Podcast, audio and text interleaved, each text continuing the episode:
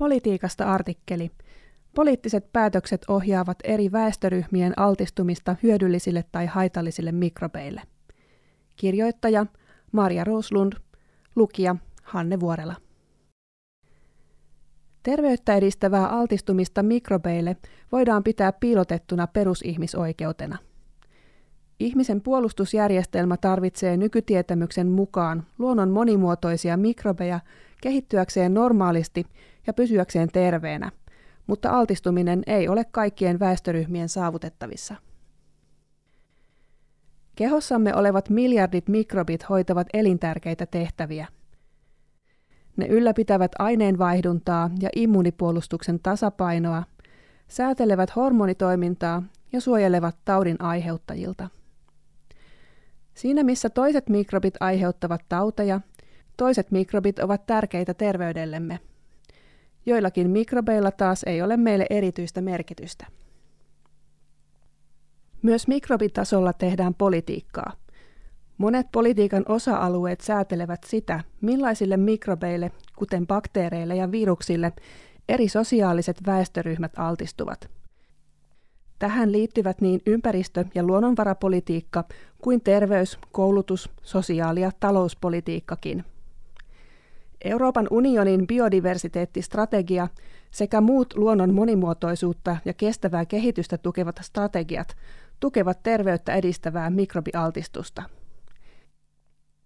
Mikrobien monimuotoisuuden turvaamista ja eri väestöryhmien oikeutta terveyttä edistävälle mikrobialtistukselle ei silti ole vielä strategisesti tunnistettu poliittisissa päätöksentekoprosesseissa. Kansalaisten mahdollisuudesta vaikuttaa omaan lähiluontonsa on Katulehti Roheessa julkaistu reportaasi, jonka kanssa tämä artikkeli on tuotettu yhteistyössä. Monimuotoinen mikrobisto tukee terveyttä. Suomalaisessa terveyspolitiikassa korostettiin 1900-luvulla hygienisyyttä. Nykyisin saatetaankin yhä ajatella, että pysyäksemme terveinä meidän tulee suojautua mikrobeilta niin tehokkaasti kuin mahdollista. Suojautuminen on tärkeää kulkutautien ja esimerkiksi koronaviruksen torjunnassa, mutta liiallinen hygienisyys voi haitata immunijärjestelmän normaalia kehittymistä ja toimintaa. Nykykäsityksen mukaan Yksi keskeisiä syitä immuunijärjestelmän häiriöiden lisääntymisessä onkin vähentynyt altistuminen luonnon monimuotoiselle mikrobistolle. Tämä on näkynyt etenkin kaupungistuneissa yhteiskunnissa, joissa immuunijärjestelmän häiriöt kuten allergiat, astma ja ykköstyypin diabetes ovat lisääntyneet. Esimerkiksi kodin lähialueen ympäristöä analysoimalla satelliittidatan avulla – havaitsimme, että maatalousalueiden lähialueilla varttuvilla lapsilla on kaupunkilaislapsia pienempi riski sairastua ykköstyypin diabetekseen. Tutkimustulokset perustuvat tyypin 1 diabeteksen ennustaminen ja ehkäisy tutkimukseen, jossa on seurattu yli 10 000 suomalaislasta. Toinen esimerkki on päiväkotien vihertämistutkimuksemme, jossa havaittiin muutos lasten mikrobistossa ja immuunipuolustuksessa yhden kuukauden jälkeen päiväkotipihan vihertämisen jälkeen. Kaksivuotisen seurannan tulokset viittasivat siihen, että päiväkotipihan vihertäminen, eli metsämaan pohjan, siirtonurmen ja istutuslaatikoiden lisääminen päiväkotipihaan, voi vähentää mahdollisten taudinaiheuttajabakteerien suhteellista runsautta iholla, kun terveydelle hyödylliset bakteerit monivuolistuvat. Samankaltainen vaikutus näkyi myös lumekontrolloidussa hiekkalaatikko-tutkimuksessamme, jossa mikrobiologisen monimuotoisuuden osoitettiin vaikuttavan päiväkoti-ikäisten lasten immuunipuolustukseen. Lumekontrolloitu kaksoissokko-tutkimus tarkoittaa, etteivät lapset, päiväkodin henkilökunta tai tutkijat tienneet kokeen aikana, oliko hiekkalaatikko hiekka luonnonmateriaalein rikastettua vai samannäköistä hiekkaa ilman mikrobiologista monimuotoisuutta. Tässä tapauksessa vaikutus ei voi perustua luonnon vehreyden aistimiseen, vain altistumiseen luonnon mikrobeille. Koska yksilön varhaiselämän mikrobikosketuksilla voi olla kauaskantoisia vaikutuksia hänen elinikäiseen terveyteensä, Jokaisella lapsella tulisi olla oikeus leikkiä terveyttä ja hyvinvointia edistävässä ympäristössä. Jakautuvatko vaikutukset tasa-arvoisesti?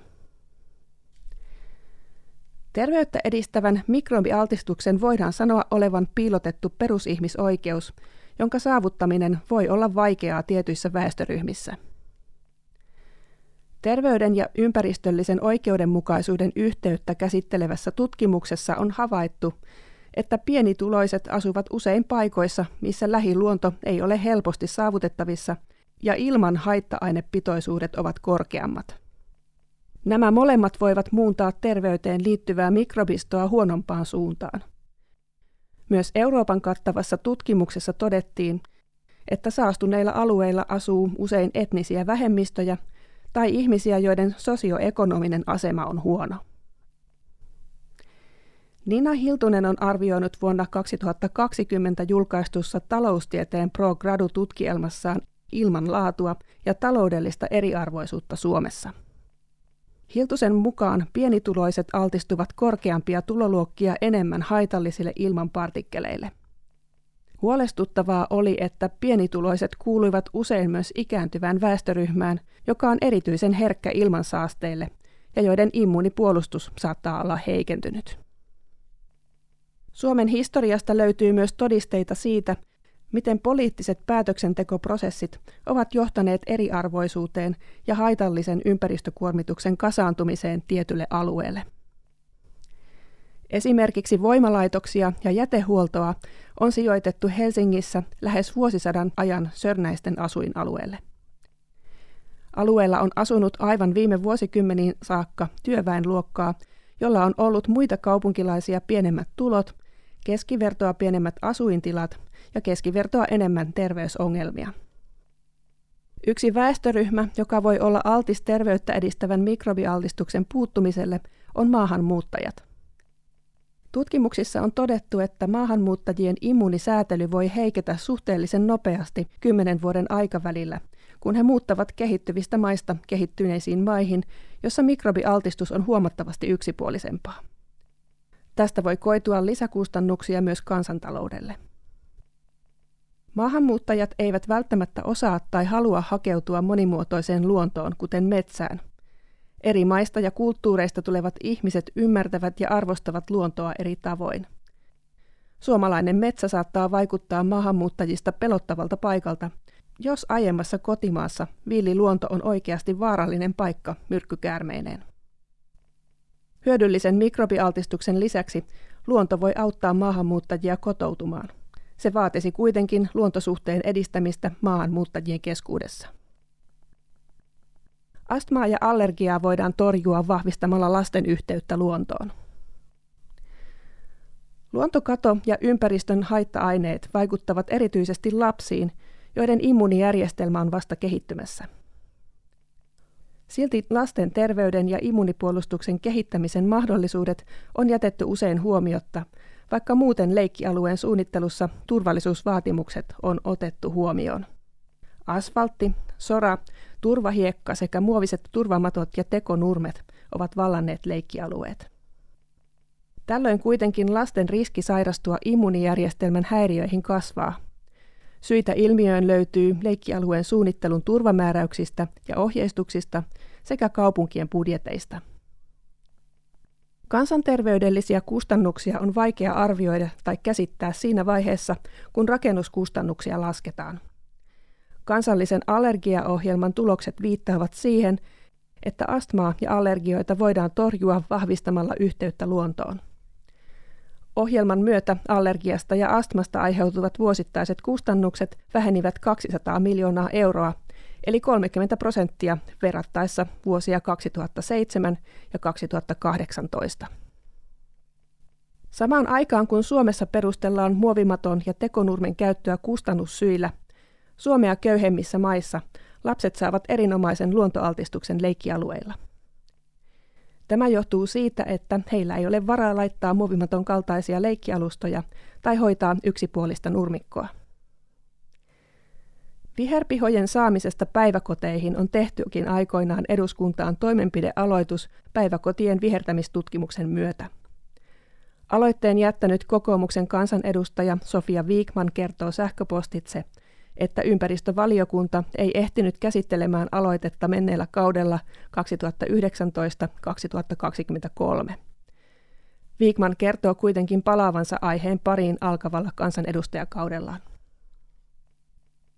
Tarvitaan siis uudenlaista suunnittelua, kaupunkialueiden villiinnyttämistä, mutta ennen kaikkea ajattelutapojen muutosta turvaamaan terveyttä edistävä mikrobialtistus.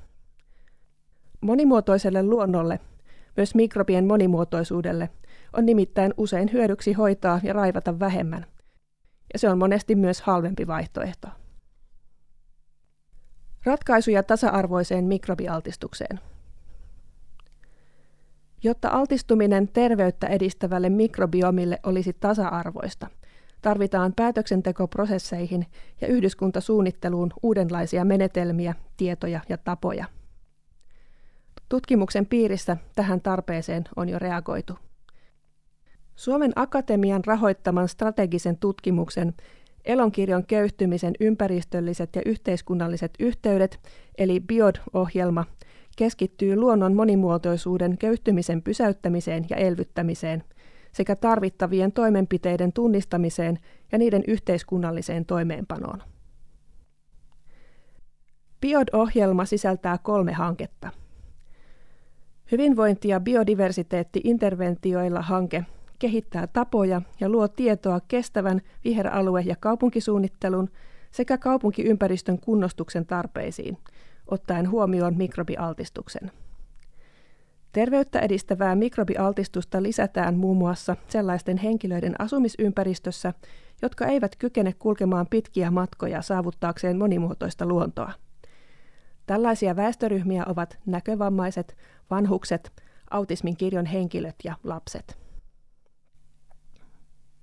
Toisessa BIOD-ohjelman hankkeessa ekologinen kompensaatio oikeudenmukaisessa siirtymässä kohti luonnon kokonaisheikentymättömyyttä valtavirtaistetaan luonnon monimuotoisuuden turvaaminen ja mahdollistetaan oikeudenmukainen siirtymä kohti luontohaittojen hyvittämistä.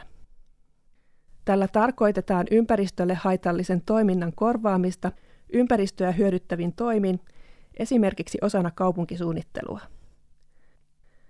Tasa-arvoisen ja hyvän kaupunkisuunnittelun myötä voidaan vaikuttaa myös positiivisesti kaupunkiluonnon monimuotoisuuteen.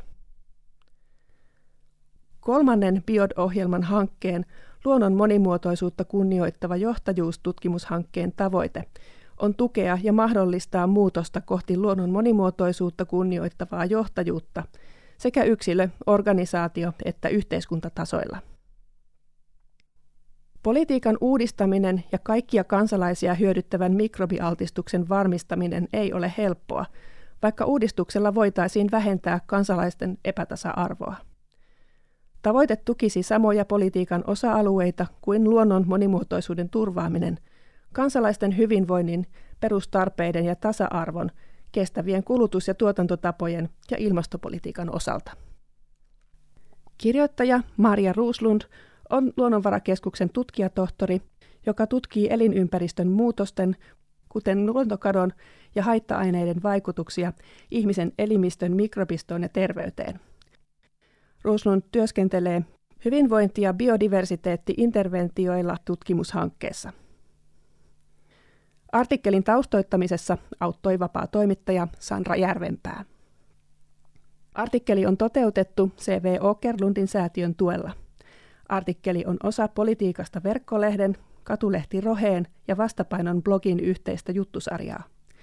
Kansalaisten vaikuttamismahdollisuudesta lähiluontoon on julkaistu reportaasi Roheen neljännessä numerossa 1 kautta 2023.